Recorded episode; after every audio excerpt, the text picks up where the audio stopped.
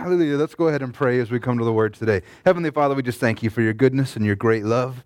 Lord, I just thank you as we are uh, uh, just diving into difficult things in your word, Father, that you would open our eyes, you would open our hearts to understanding. And Father, I thank you that today our faith will increase, our revelation of who you are will increase, Lord, that we will mature in your word and will mature as Christians. In Jesus' name, amen. Amen. Hallelujah. So, today, as we continue our study on the Trinity, remember uh, to start all this off, we talked about what is the Trinity. The Trinity is three persons in one God.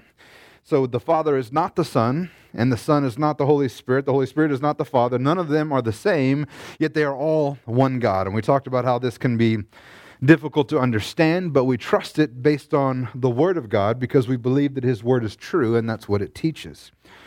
Then, as we started looking at Jesus last week, we, we looked at uh, one side of him because we, we run into another, um, from the outside looking in, conundrum. We have one man who is fully God and fully man. He's both of those things. So last week we really uh, dove into Jesus being fully man. And uh, the other thing that we have to look at is Jesus didn't just claim to be fully man, but he also claimed to be God.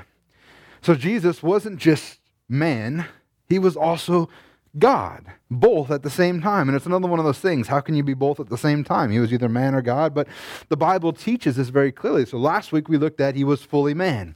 This week we're going to look at that, that the Bible also teaches he was God. And I think when you begin to, to, to review the scripture and to study the scripture, it becomes something that may not make sense um, from a human perspective, but it's very clear that's what the Bible teaches.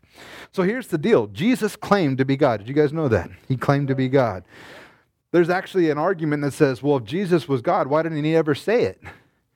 I'm like, well, have you ever read your Bible? Because we're going to look at today where he declares it a couple times. And this is, a, you got to imagine, this is, a, this is a pretty big deal because to the Jewish people, like we talked about last week, you know, there was, it, they emphasized that no human could become God, and it just blew their mind that a God might become human that a God might become man. And the philosophers of the time, they thought that, uh, that, that God was an ideal. It was an, an invisible and eternal thing. But, so if God was an ideal or an idea, he couldn't be a person. So this is, this is blowing everybody's mind. And if you think about it, you, you, this is the thing that's different about every other religion is how God came down to earth himself to save us. It's unique. Every other religion, when man makes a religion, they, they, create a system where we can perform to get right with God. When God creates a religion, He says, You guys can't do it. I'm going to do it for you. And Christianity is unique in that. The, the idea of the grace of God is completely unique in Christianity. So, to the Jews, Jesus claiming to be God, though, this is, this is blasphemy. This is punishable by death. This is a very, very big deal. But there are those today that would claim that, well, no, Jesus wasn't actually God. He was just a good man. Or he was a, he was a prophet. The good news is when we study Jesus, nobody argues whether or not Jesus lived. He is a historical figure. He is, he is documented both in not only in the Bible, but he's documented in secular histori- uh, historical sources as well. Nobody argues that Jesus lived. The thing about Jesus is that we argue about is, is the nature of who he was. But the thing about this is, and it's funny that, that we even argue about it because Jesus actually didn't really leave us any room to argue about this. Because here's the thing Jesus came to earth and he made a claim. And he said, I am God. And we're going to look at that today, uh, amongst other many other evidences that he was God. But he, he made a claim that he was God. So that leaves us with three possible uh, uh, three possibilities that he was a liar, right? If somebody were to come down today and claim that they were God, uh, I would either think they were lying or that they're crazy. So, right? So that's, that's two of the options. He's either a liar or he's a lunatic. And the third option is he is who he says he was, that he is Lord. This has been described as the three L's. I didn't make this up. He's either a liar, a lunatic, or he's Lord, like he says he was. There is no option. He, he didn't give an option that he was a good man. He didn't give the option that he was just a prophet. And matter of fact, if, if that was an option, he claimed to be God. That means he was a liar. And if he was a liar, he couldn't be a good man. right? So that's not an option. He either is who he says he is, or he's crazy, or he's a liar. But here's the thing and all the evidence that we have for Jesus, whether it be uh, uh, biblical in the histories in, in the New Testament, or if we're looking at secular sources, we see no evidence that anybody ever called Jesus a liar. And we see no evidence that anybody ever claimed that Jesus was crazy. There's no evidence of that, no matter which source you look from. And as I already said, if, if he was uh, any of those things, he couldn't just be a good man because he'd be a liar. So that leaves us one option that he is who he says he is, that he is Lord. And the fact for any of us to, to claim that he was just a good man would be to call him a liar. And like I said, if he's a liar, he can't be a good man or a prophet. That seems kind of obvious to me. We're also going to look at today that the, you know, what is the big deal? Why is it such a big deal that Jesus was God? Other than the fact that that's what he taught, there was a reasoning behind it. There was a purpose behind it. He had to be perfect. He had to be sinless. He had to be the perfect sacrifice. And no man or woman could fit that bill. No man or woman that has ever lived, except for Jesus, has ever been sinless. Now, some claim that Mary was sinless, but I would argue that that can't be true because the Bible clearly says in Romans 3:23, "For all have sinned and fallen short of the glory of God." Nobody else has lived a sinless life, but we needed a perfect sinless life to be sacrificed. So it had to be God. We also saw that he had to be man in order to effectively be that sacrifice because uh, in order to mediate for man he had to be exactly like us right hebrews 2.17 therefore he had to be made like his brothers in every respect so that he might become merciful and faithful high priest in the service of god to make propitiation for the sins of the people he had to be man in order to bridge the gap. And the same argument can be made that he had to be God also to bridge the gap with God. He had to, he had to fulfill both sides of the agreement. And today, that's all we're going to look at is the evidence. And there is a ton of it. It's why I have so much today that Jesus was actually God. And we're going to look a little deeper on why he had to be God. We're going to look at the apostles who said that he was God. We're going to look at the physical evidence and the things that he did to prove that he was God. And finally, we're going to look at the words that actually came from his mouth declaring that he was God. So let's go ahead and get started and we talk about why he had to be God. In Hebrews 7 23 through 28, it says, The former priests were man, many in number because they were prevented by death from continuing in office. But he holds his priesthood permanently because he continues forever. Consequently, he is able to save to the uttermost. How many know it's good news that we can be saved to the uttermost? He says he is able to save to the uttermost those who draw near to God through him, since he always lives to make intercession for them. For it was indeed fitting that we should have such a holy, a high priest, holy, innocent, unstained, separated from sinners, and, and exalted above the heavens. He has no need, like those high priests, to offer sacrifices daily first for his own sins and then for the, those of the people, since he did this once for all when he offered up himself. For the law appoints men in their weakness as high priests, but the word of the oath, which came later than the law, appoints a son who has been made perfect forever. You know, the first of these, uh, these verses deal with the mechanics and the requirements of the office of high priest. And the first thing that this writer of Hebrews points out is that ordinary human priests die, they don't last forever. Right? It says that, that uh, the former priests were many in number because they were prevented by death from continuing. That's the first thing they point out is these, these high priests that are supposed to make intercession for us, they die. That's why there had to be so many. That's why we had generation after generation. And if there was not a second generation, then who would act as high priest to intercede for the people? But Jesus is different, right? Because as God, he's eternal. As God, he's eternal. He doesn't die. That's why it says here, he is able to save to the uttermost. Why? Because he has always lives to make intercession for us. The result is that he can continue in his, high, his role as high priest forever. He's not going to die and not be able to fulfill that role. And it shows that the result of this is that he can save us to the uttermost because he lives eternally to make intercession for us. Verse 26 goes on to, to uh, describe the, the requirements for the high priest, right?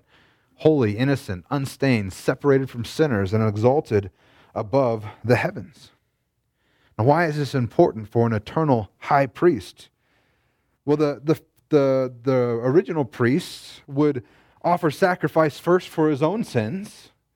That's what he said right here. He had to offer daily, first for their own sin, and then for those of the people.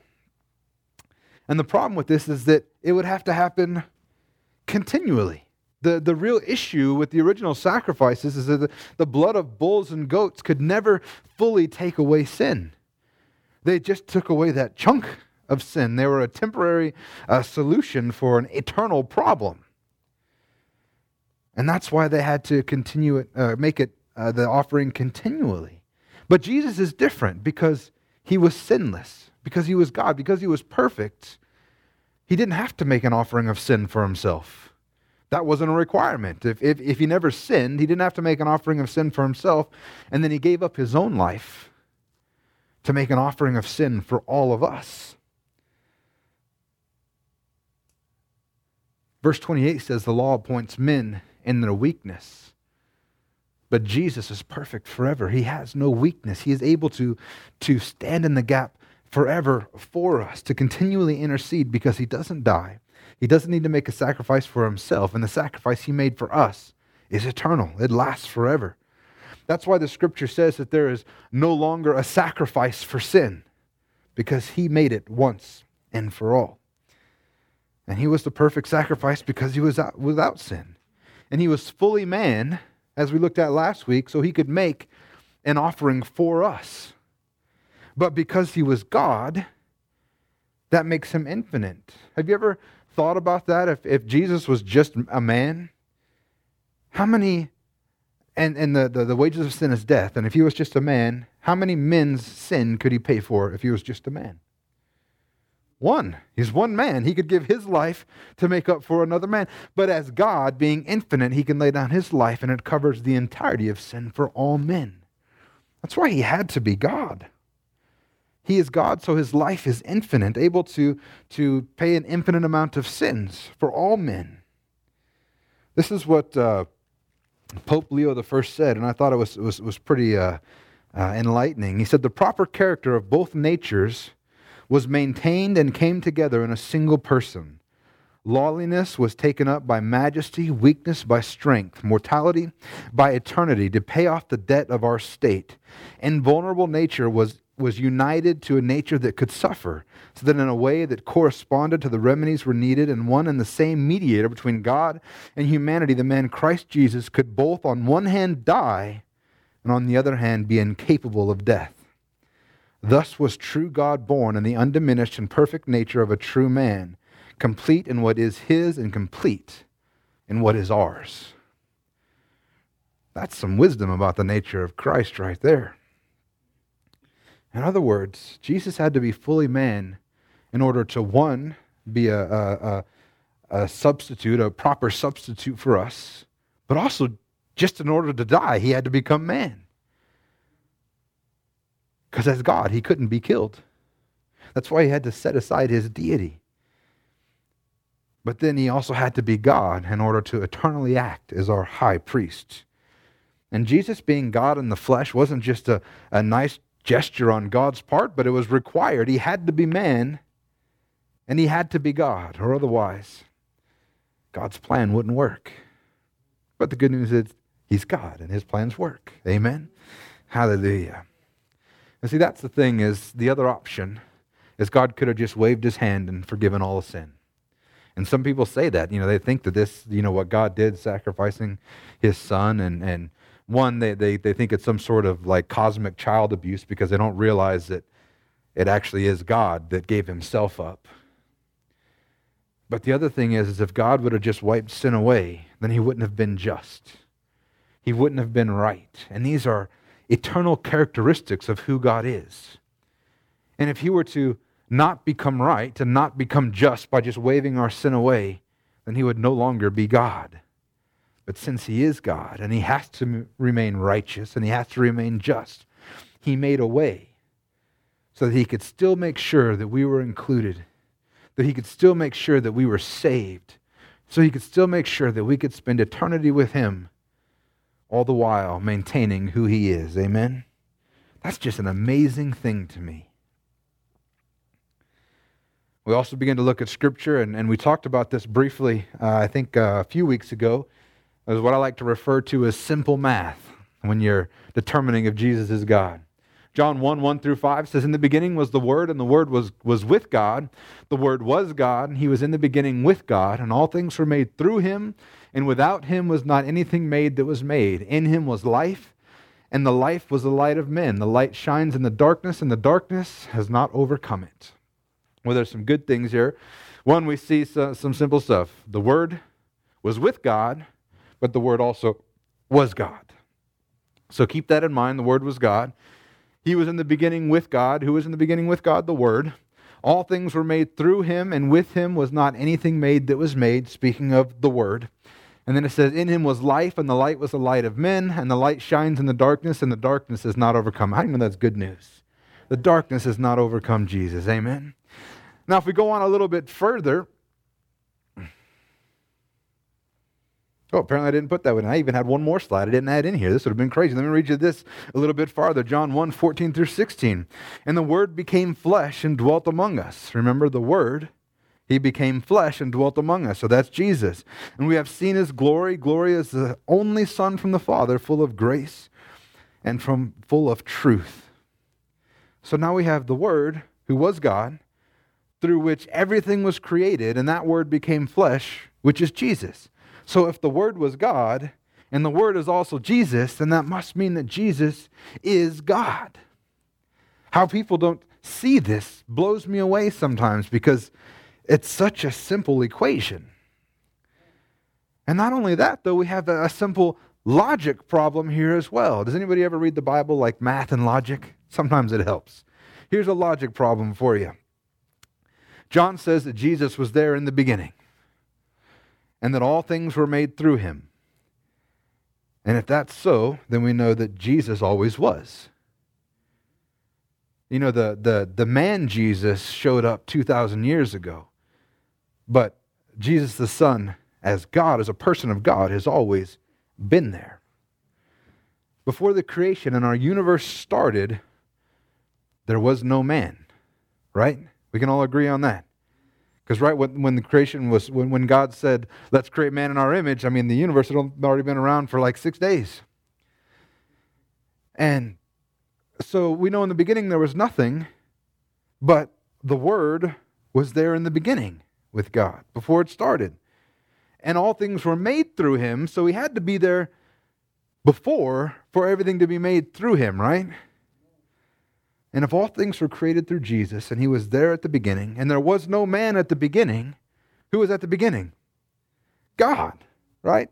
Logically, Jesus had to be God as well. All things were created through him, so he had to be there beforehand. We also find, as we talked about a, a, few weeks ago, evidence of his existence in the book of Genesis. And in Genesis 1 26 through 27, you see that he says, Let us make man in our image and we see this, this uh, uh, social nature of God because there's three persons and one God, and they've always been in fellowship with one another. It's the reason why, and I've said this multiple times, but it's the reason why that, that we are social beings. It's the reason why we have a need for fellowship. It's because we're created in God's image, and God has always had fellowship with Himself in the three persons of the Godhead. And I realize when I look at this the nature of this is difficult to understand because we have nothing to relate to.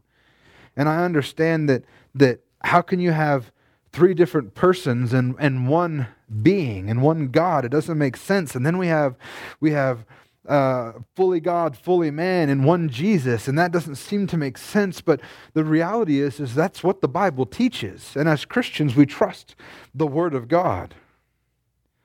You know, one day we're going to get to heaven and our human minds, I think, are going to be expanded to finally understand this stuff. I'm going to go, oh, that makes sense. Now I get it.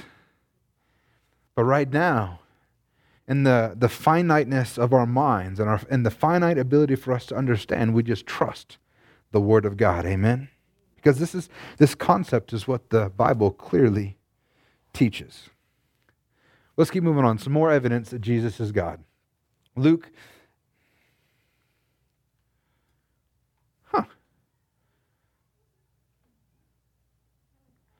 Maybe I just added an extra verse in there for no reason. There's that one that we talked about, Colossians. Colossians 1 15 through 17. He is the image of the invisible God, the firstborn of all creation. For by him all things were created in heaven and on earth, visible and invisible. Whether thrones or dominions or rulers or authorities, all things were created through him and for him, and he is before all things, and in him all things hold together. So, Paul here is asserting the deity of Christ once again. Jesus is the image of the invisible God. He's, uh, Jesus was an exact representation and revelation of who God is. God the Father is invisible to us. But when Jesus was on earth, he became visible because he was the, the image of an invisible God. He was the exact representation, the exact nature of who God is. That's why Jesus could say this in John 14 9. Jesus said, Have I been with you so long and you still don't know me, Philip? Whoever has seen me has seen the Father. How can you say, Show us the Father? Because that's what the, they, this is the, the, the, the, if you don't understand this stuff, you're in good company. The disciples didn't understand it either, right? So the disciples were like, Jesus, show us the Father. And he's like, didn't we go over this already? How can you say, Show me the Father? If you've seen me, you've seen the Father because he is the image of the invisible God. He is an exact representation of God. That's why you may have heard me say that, uh, reference Jesus as perfect theology. That's a, uh, uh, a man made finite term to describe who Jesus is, but the reality is, is what you see Jesus doing is the perfect will of the Father, it's the perfect nature of the Father. Whatever you see Jesus do, we know that that is what God wants. It's who He is because He is the perfect image of Him. And then when we start talking about this idea that Jesus is God, one of the biggest uh, uh, pushbacks that you'll get for that is this verse right here. Did you know this? The same one that I'm using to show Jesus is God, people will use to show that he's not. Because it says right here, he is the firstborn of all creation. And people get all confused by this. They go, well, if he's the firstborn, that means that he's created. He's the firstborn of all creation, then he's created. If he's the firstborn of creation, how, how could he be bigger than creation? How could he be God if he was actually the firstborn? This is the argument that they're going to make. And it runs into two big problems. One, we just looked at that Jesus was already there. Matter of fact, if you go down just a little bit further, it says that all things were created through him and for him, and he is before all things. But even if that wasn't there, they still start making the argument no, no, no, it says he was the firstborn. But the problem is, is we have to understand what the heck is Paul talking about when he refers to firstborn. Spoiler alert, he's not talking to physical birth. He's actually talking about not the order of when he was born, but uh, rather an importance or, or a rank of who Jesus is. For example, the firstborn gets the inheritance. The firstborn gets everything first. When the firstborn in a family, particularly in those times, was considered the, the greater, and they're the ones that inherited everything. It was a rank. Even among the children, the firstborn would always take priority. And as you said, he couldn't be the first born of all created things in a natural birth because we just read here everything was created through him for him and he is before all things. And the thing is is that jesus wasn't created because god is not a created being. And if you think i'm just making this stuff up about being firstborn let me read you something in, the, in, in psalms 89 27 this is similar language referring to david Psalms 89 27, and I will make him the firstborn, the highest of the kings of the earth. This is speaking of David. How many know he wasn't firstborn? Matter of fact, he was born so far down the food chain, they didn't even want to bring him in when there was an opportunity for him to be anointed as king. Yet he's still referred to as firstborn. That's exactly what is happening here. He's the firstborn of all creation. He is the, the highest ranking of all creation, is what it's referring to here. And that's the thing, is we know that, that God did these things. God created the stuff. God was there before all things, and all things through God hold together. And it's referred to as Jesus as well. This is just more evidence that Jesus is God. And if we go on, we see in Philippians 2 5 through 8 that he has the form of God. Uh, Philippians 2 5 through 8 says, This, have this mind among yourselves, which is yours in Christ Jesus, who, though he was in the form of God, did not count equality with God a thing to be grasped, but emptied himself by taking the form of a servant, being born in the likeness of men. And being found in human form, he humbled himself by becoming obedient to the point of death, even death on the cross. Once again, Paul's asserting the deity of Christ. We looked at this, this scripture last week showing that Jesus was man because he emptied himself, taking the form of servant and becoming fully man, because he had to be fully man in order to die on a cross, because God can't die but Jesus, as fully man, could. But it says that he emptied himself and didn't and uh, did not consider that uh, uh, being like God was. Where's that? He emptied himself by taking the form of a servant because he didn't count equality with God a thing to be grasped. He laid aside his deist deity. He actually set it aside. Well, how many of you know if you're going to lay aside your deity, you have to have deity to lay aside? Right? It's just, just one more thing that's so uh, apparently obvious to me, and I hope it's obvious to you that in order to lay aside his deity, he had to be deity. If he was, if he was not God, how could, he, how could he even consider equality with God not to be something to be grasped? None of us are ever thinking, I could try to be equal with God. And the people that are are crazy. He had the form of God, he had the image of God, he was God. Where are we at? 12 minutes left. All right. Exodus 20. We're going to keep going. so we're going to keep going. One thing we want to I want to point out a, an attribute of God. First, we're going to look at an attribute of God. Exodus 24 through 5 says, You shall not make for yourselves a carved image or any likeness of anything that is in heaven above, or that is in the earth beneath, or that is in the water under the earth. You shall not bow down to them or serve them, for I, the Lord your God, am a jealous God. How many of the worship is reserved for God only? God is the only one who receives worship. He is a jealous God, the scripture says. He says, Don't bow down to anything else. All worship is reserved for me. And there are times in the Bible, and I'm not going to read you the passages for sake of time, but uh, in Acts 14 11 through 15, you're going to see Paul and Barnabas are being referred to as Zeus and Hermes, and they're, they're calling them gods. And the Bible says that they tore their clothes. And when you read that in the Old Testament, the reason why Jewish men would tear their clothes was, was a, was a expression of aberration for what was going on. They hated it. They're like, "What are you guys doing, referring to us as gods? We're just like you.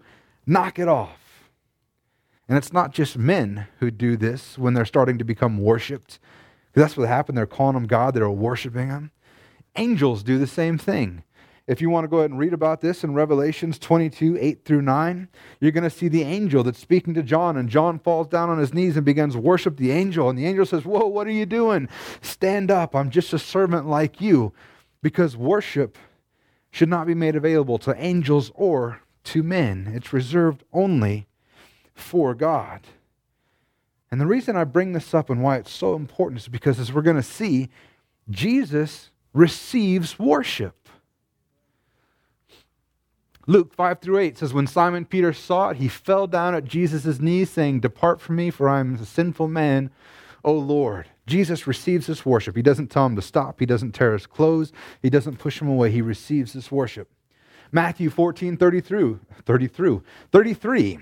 And those who in the boat worshiped him, saying, Truly, you are the Son of God. They're worshiping Jesus. Once again, he doesn't turn them away, he doesn't push back. He receives this worship. Matthew 28, 7 through 9 says, Then go quickly and tell his disciples that he has risen from the dead, and behold, he is going before you to Galilee. There you will see him. See, I've told you. So they departed quickly from the tomb with fear and great joy and ran to tell his disciples. And behold, Jesus met them and said, Greetings.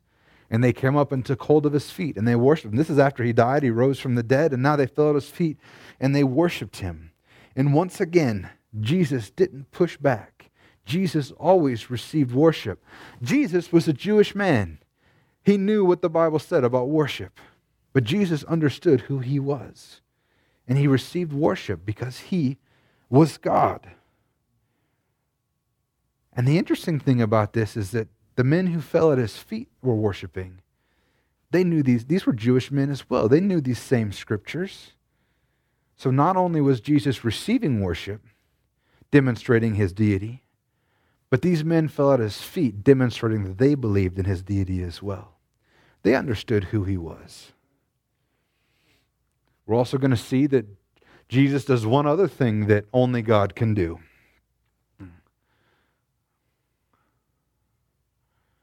Uh, Mark 22, 5 through 11 says, And when Jesus saw their faith, he said to the paralytic, Son, your sins are forgiven.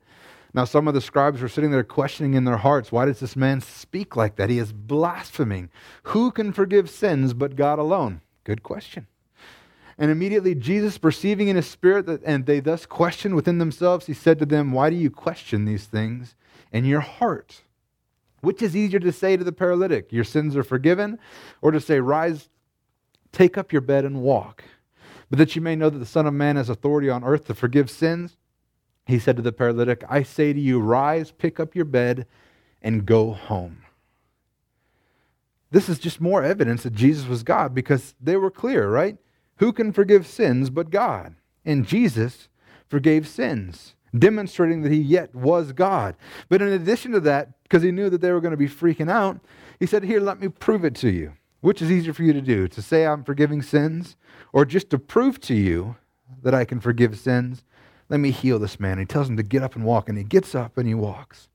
And I find this amazing. This is an amazing story to me because nowadays, we don't have near as much issues with forgiveness of sins. We all want that, right? Salvation is a relatively simple thing. We say, Come up, receive Jesus, your sins are forgiven. Everybody's okay with that. But being healed is the super miracle today, right? If somebody gets, gets healed, they have a limb grow back, they're cured of cancer, they're cured of whatever, we're like, That's amazing. Back then, they're like, You forgave sins. That's crazy. You can't do that. Oh, you're just going to heal them? No big deal. We see that all the time. Apparently, healing wasn't the big deal, but salvation was. The truth is, for us, salvation should be the big deal as well. Healing is just icing on the cake. Because how many of you know that you can get healed and still go to hell? But if, if you have your sins forgiven, even if you never get healed, you're still going to heaven. Amen? Hallelujah. But Jesus went ahead and forgave those sins to demonstrate who he was. Then we also have here in Acts 7 54 through 59 is, is somebody else recognizing who Jesus was. This is Stephen as he's being stoned, and it says, uh, in verse 54, now when they heard these things, they were enraged and they ground their teeth at him. But when he, when he, full of the Holy Spirit, gazed into heaven and saw the glory of God and Jesus standing at the right hand of God, and he said, Behold, I see the heavens open and the Son of Man sitting at the right hand of God. But they cried out with a loud voice and stopped their ears and rushed together at him. Then they cast him out of the city and stoned him, and the witnesses laid down their garments at the feet of a young man named Saul. And as they were stoning Stephen, he called out, Lord Jesus, receive my spirit. So now we have Stephen. He's preaching to the high priests and those that were with him. He's going ahead and he's telling them all the stuff about Jesus, how he's God, how he died for them sins. And as he's finishing, he sees a glimpse from heaven.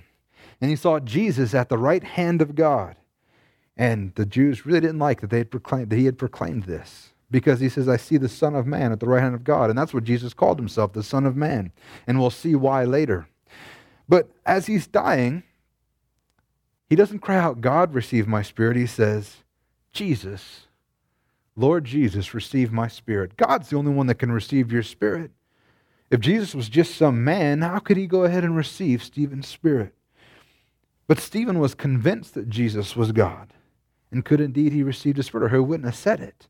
And it's more evidence to us as Jesus receives his spirit that he is who he says he is. We also see that that he's praying to Jesus, Lord Jesus, receive my spirit. and prayer is reserved for God as well. Just one more instance in demonstration that one, the disciples believed that he was God, and Jesus also received these things as God. in John 5:18 it says this, this is why the Jews were seeking all the more to kill him because not only was he breaking the Sabbath, but he was even calling God his own father, making himself equal with God. This is a big deal to the Jews. We see here that that uh, uh, Jesus was calling God his father. And we could think of this as like the, the Jews would think of this. Um, we say, what's the big deal with that? Didn't the Jews think that God was their father? And they don't think of it quite the same way that we do today, but still they would pray, Our Father who is in heaven. They had this idea that God was their father, but not, not in, in the sense that God created all man. God created everything. That was how God was their father. Jesus wasn't saying that. Jesus was saying, God is my, my daddy like you know he's i'm his only begotten son this was more than just that that general god is my father and we know that because he says right here he was calling himself a god his own father making himself equal with god that was their big problem and and why do they why is that such a big issue well because when you say that he was his own father you're saying that you're the, the same nature as him anything that we produce you know when when when i had when i when my wife and i had blake Blake is, is very much like me, same DNA. He's, he's more than just general. I'm not just like his general father, but like I, I am his father. I made him. He's from me. And that is what Jesus is talking about here. And they clearly understood what Jesus was saying. And if we're confused, we can read the interpretation. This is why they wanted to kill him. Not only because he was breaking the Sabbath, because he was calling himself God, his own father. Why was that a big deal? Because he was making himself equal with God. You know, people say that, that Jesus never declared that he was God, but the Jews obviously thought he did because he was making himself equal. And this isn't the only time. Jesus comes out and flat out says it a couple times. I'm trying to hurry, guys. John 8, 52 through 58, the Jews said to him, Now we know that you have a demon. Abraham died, as did the prophets. Yet you say, If anyone keeps my word, he will never taste death. Are you greater than our father Abraham who died and the prophets who died? Who do you make yourself out to be? That's a simple question. Who do you make yourself out to be? And Jesus answered, If I glorify myself, my glory is nothing. It is my Father who glorifies me, of whom you say he is our God. But you have not known him. I know him. If I were to say that I do not know him, I would be a liar like you. But I do know him, and I keep his word. Your father Abraham rejoiced that he would see my day. He saw it and was glad. So the Jews said to him, You are not yet 50 years old, and have you seen Abraham? And Jesus said to them, Truly, truly, I say to you, before Abraham was, I am. Now the thing is, is that the word that he's using here is not, this isn't, this isn't they didn't misunderstand him think, oh, I always was. They, this is just like when, when Moses was in the desert and he was speaking to the burning bush, and Jesus, he asked, Who shall I say you are? And, Je- and God said, I am who I am. He said, I am. Which I think is brilliant because can you imagine like God trying to come up with the words to describe who he is, an infinite God to finite minds? And he's like, I could list all the qualities, but that still wouldn't quite cover it. Just tell him I am. like that's I think that's how I see that. I don't know. Maybe there's more to it, maybe there's more spiritual to it, but I think it's just there's no way for us to describe God accurately with our finite minds and our finite vocabulary. So God says, Tell him that I am.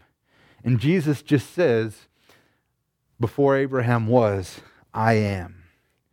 And if there's any, anything to be clear about the, the word that's used, or the Greek words that are used there, is very clear what he's saying. He's making himself out to be God. He says it. And it's not the only time either. Mark 14, 16, 61 through 64 says, But he remained silent and made no answer. Again, of the high priest asked him, Are you the Christ, the Son of the Blessed? And Jesus said, I am. And you will see the Son of Man seated at the right hand of power and coming with the clouds of heaven. And the high priest tore his garment and said, What further witness do we need? You have heard his blasphemy.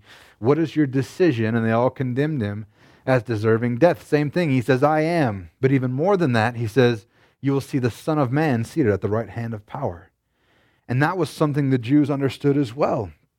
Because this idea of the son of man you can read about it in uh, daniel 7.13 it's a messianic prophecy and it says i saw in the night visions and behold with the clouds of heaven there came one like the son of man.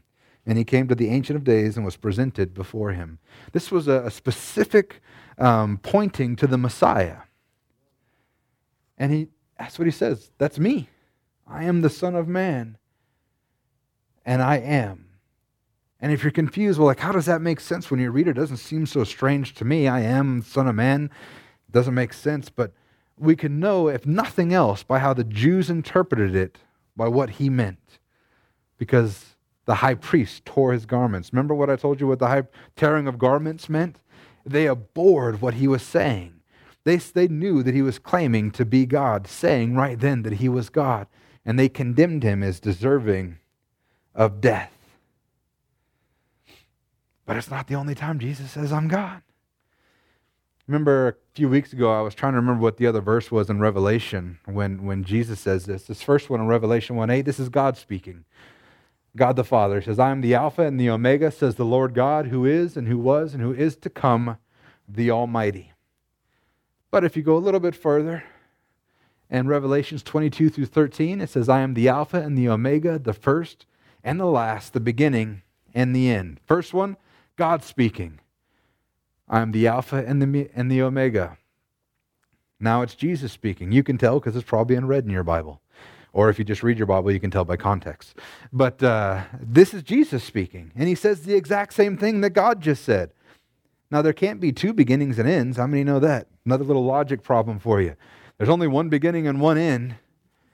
God claims to be it, and Jesus claims it. Conclusion Jesus is God. Amen?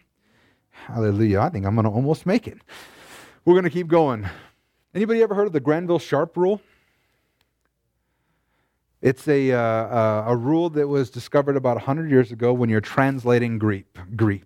Greek. When you're translating Greek, this guy named uh, Granville Sharp came up with this rule, and we found that it still holds true today when you are, are translating Greek. And let, let me read it to you in uh, a guy named James White he says basically it's this. I chose this one because it's really difficult to understand and read if you see the actual rule. But basically, it states this that when you have two nouns which are not proper names, such as Cephas, Paul, or Timothy, which are describing a person, and the two nouns are connected by the word and, and the first noun has the article the, while the second does not, both nouns are referring to the same person. This is a rule that was made 100 years ago by Granville Sharp. Um, it still applies today. There is not a single instance. Matter of fact, this is a. Uh, uh, Granville Sharp distinctly noted that the rule applies when the two nouns are singular and apply to persons and not things. And when these restrictions are considered, there are no exceptions to be noted in the native Koine Greek constructions. Not a single exception to this rule in anything we've ever translated in Greek. Right? So let's read the scripture now. 2 Peter 1 1. Simon Peter, a servant and apostle of Jesus Christ, to those who have obtained a faith of equal standing with ours by the righteousness of our God and Savior, Jesus Christ. According to that rule, God and Savior both apply to Jesus Christ. The Bible just flat out comes out and says it that He is our God and Savior, Jesus Christ. And this is Peter describing this to us. And we know, based on, on the, the way that we translate Greek, that they're referring to the same person. But it's not the only time we see it because Paul says the same thing when he's ministering to Titus. Titus 2:13 he says, "Waiting for our blessed hope, the appearing of the glory of our great God and Savior, Jesus Christ." Like I said, there are no exceptions to this rule in anything we've ever translated. So it's safe to say that, that that Peter and Paul are both referring to Jesus as one and the same God and Savior. And then we'll go ahead and finish up here today. And I'm only five minutes over now. By the time we're done, only like 10 minutes over. We're doing all right. Hebrews 1 1 through 4. Long ago, at many times and in many ways, God spoke to our fathers by the prophets. But in these last days, He has spoken to us by His Son, whom He appointed the heir of all things through whom he also created the world. He is the radiance of the glory of God and the exact imprint of his nature. And he upholds the universe by the power by the word of his power. And after making purification for sins, he sat down at the right hand of the majesty on high, having become as much superior to angels as the name he has inherited is more excellent than theirs. You know, we find that Jesus is the exact imprint of God's nature because their nature, God's nature, and his nature are one in the same. And he upholds the universe by his word, who we've already seen is God's word. And he's a different person than the Father. There's no doubt that Jesus is different than the Father. But him and the Father share the same nature because they are both God. And I don't know about you, and I know I went through it fast because I'm trying not to keep you guys here all afternoon and I'm still over time. But there seems to be an insurmountable amount of evidence that points to Jesus being God. In my mind, there can be no doubt that is what the Word is clearly teaching us, is that Jesus is God. And, and it's an amazing thing because God came down from heaven. He stepped aside from his throne, set aside his deity, came in the flesh, and he gave his life for us. And because of that, we are forgiven and we are free for all eternity if we'll only place our faith in him. What an amazing thing is that? You know, it's when you, when you look far away and you go, that's interesting. God loved you a lot, so he sent his own sacrifice. But then when you begin to dig deeper and you find out that, that it wasn't just something, Jesus wasn't something that God created as a sacrifice. Jesus was actually God stepping off. It was God Himself. God gave His, God gave His life for you. Do you understand that? That is an amazing thing. And it had to be that way. Like I said, he had to be man because he had to be a, uh, an acceptable s- substitute for us. And he had to be God because he had to be without sin. And he had to be infinite in order to pay for an infinite amount of sins among many men. Amen? But like I said, I think the evidence is clear. I hope you'll agree with me that uh, Jesus is God. The evidence was clear last week that he was man, fully man. Evidence is clear this week he is fully God. And uh, as we continue to go through this, I hope you'll continue to learn and grow and understand the nature of the Trinity because next week we're going to see that the Holy Spirit is also God and see what his role is in the plan of salvation. Remember that God the Father laid out the plan of salvation, he built, he created the plan of salvation. God the Son, in the person of Jesus Christ, he went ahead and he, he fulfilled or acted out the plan of salvation. And then we're going to see next week that the Holy Spirit is the executor or the the, the one that applies that salvation to our lives. Let's go ahead and bow our head. Mm. Is there anybody in this room that has not received Jesus Christ as their Lord and Savior? No? Hallelujah. For those who are watching online, I hope as you've listened today, you see that the, the measure that God went because of his love for you. He got off the throne and he set aside his deity and lived as a man so that he could pay the penalty and price for every failure that you've ever had. The scripture says that all fall short of the glory of God, and we know that the wages of sin is death. You see, the, the thing about this is that God is righteous, He is perfect, and He is pure, and nobody can be in God's presence unless they are also those things, because otherwise they would be destroyed by God's perfectness, His goodness, His holiness. So God sent his son, who, as we learned today, was actually God, gave up his life for us to pay for us to be made pure and holy. We could never make that payment ourselves. But God went ahead and made that payment for you. So this morning, if you would like to receive that free gift of salvation, the Bible says that you have to confess with your mouth and believe in your heart that Jesus Christ is Lord, that he died for your sins and you receive Him as your Lord and Savior.